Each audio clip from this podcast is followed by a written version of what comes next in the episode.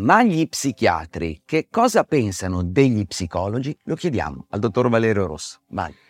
Bella domanda interessante. A quale livello di verità vuoi che io mi attenga? Basso, medio o elevatissimo? Diciamo medio-alto. Medio-alto, ok, quindi è una bella sfida.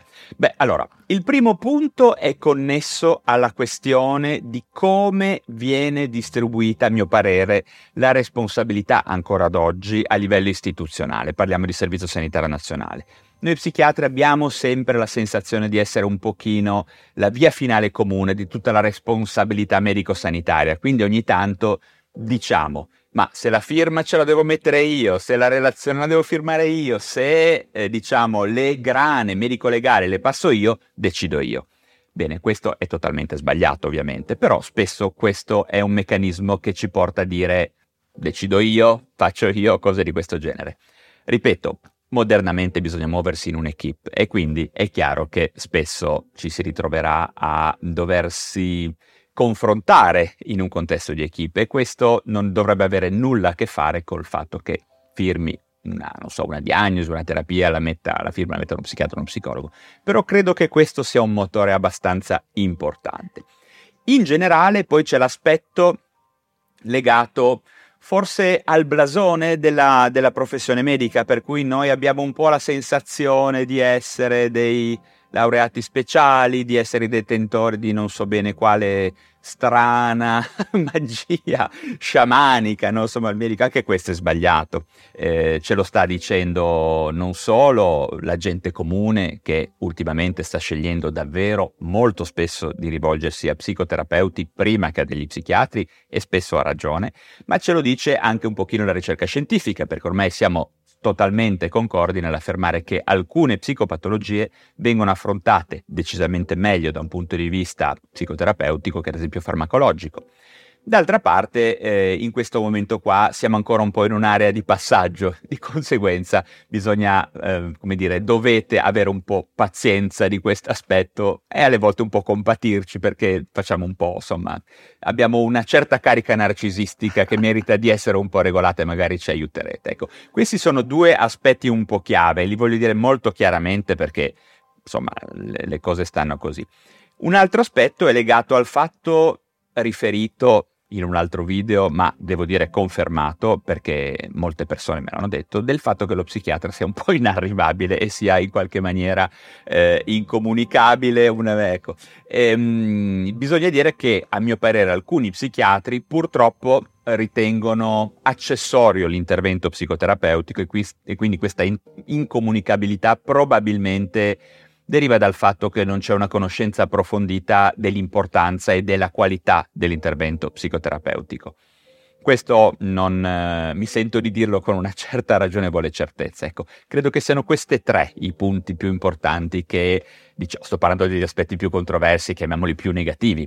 Poi, ovviamente, ormai, e devo dire sempre più le nuove generazioni piuttosto che quelle vecchie, c'è una propensione e una voglia di entrare in contatto con chi completa l'altra metà della mela, l'altra metà del cielo della salute mentale, appunto, oltre all'intervento, chiamiamolo psicofarmacologico, quello psicoterapeutico. Per cui devo dire che i giovani sono più propensi, sono più anche motivati a venire incontro all'idea che di una persona se ne deve occupare un'equipe e non un genio, che medico qui o qualunque sia il suo ruolo, ecco. Nella sua torretta d'avorio o psicologo, perché ci sono anche gli psicologi che, certo, che si mettono, anzi direi che questa è una cosa che forse la gente non sa, forse è più probabile trovare uno psicologo che sta da solo che non uno psichiatra che sta da solo, che di solito è abituato ad avere un'equipe, lo psichiatra di per sé.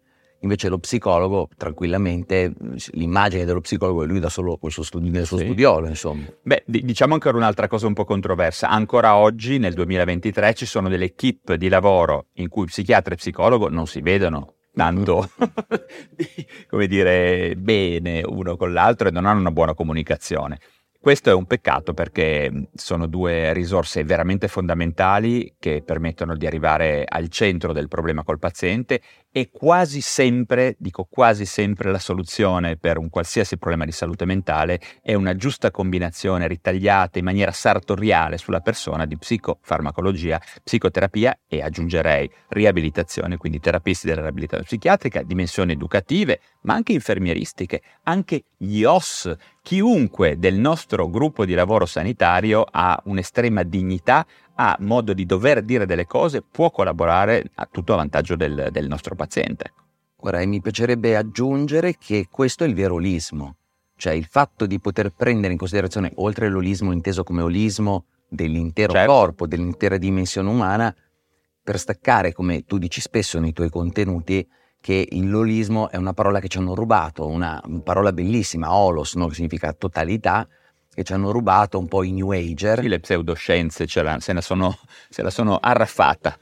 E invece è bellissimo questo punto di vista, perché in realtà è proprio così che funziona. Una persona che, non so, ha gli attacchi di panico, perché magari ha disequilibrio chimico, magari ha incapacità comportamentale, incapacità cognitiva, eccetera, che può essere tutto riaggiustato, ma solo se si prende da diversi punti di vista, tra virgolette, la persona, e questo fa sì che in realtà la persona possa avere, poi alla fine, perché poi io quello che auspico sempre, possa avere degli strumenti, che non siano soltanto strumenti psicologici, strumenti di lifestyle, ma anche strumenti che abbiano a che fare con una psicochimica di se stesso più consapevole. Sì, c'è anche una questione che vediamo spesso anche nei casi più gravi, che è connessa a come alcune figure che vengono considerate tradizionalmente, modernamente ovviamente non più, ma figure in qualche maniera non di primo, insomma, non di frontiera, proprio davanti, no? Nel campo del lavoro, come ad esempio gli infermieri. In realtà gli infermieri sono una sorgente di informazioni, di efficacia terapeutica, di prospettive diverse sul paziente veramente incredibile, ma chiunque, dalla donna che fa le pulizie alla cuoca in un contesto terapeutico, chiunque può veramente collaborare nella costruzione di una visione completa di un paziente, e spessissimo le persone parlano più volentieri con un infermiere o con la cuoca o chi fa le pulizie che con psicologo e psichiatra. Quindi dovremmo farci anche 2 o 3 domande noi, se veramente tutto questo blasone che pretendiamo, che ci contendiamo in qualche maniera, non sia in realtà un limite e una barriera per arrivare alla persona nella sua profondità. Assolutamente, ricordiamoci che il nostro scopo è quello di migliorare la vita delle persone, facendo sì che anche la nostra sia migliore. Chiuderci in una torre di avorio pensando di essere gli unici a sapere le cose è il modo peggiore di portare avanti questa faccenda. Ok, a questo punto, se siete interessati a tutti questi temi, se volete migliorare il vostro benessere mentale, se volete provare a lavorare sull'energia, motivazione, sulla performance, io e il dottor Gennaro Romagnoli vi consigliamo di iscrivervi subito al nostro mini corso gratuito Mind Fitness, cliccando subito nel link che trovate qua in giro a questo video, e a seguire, lo sapete già, iscrivetevi subito al canale YouTube del dottor Gennaro Romagnoli.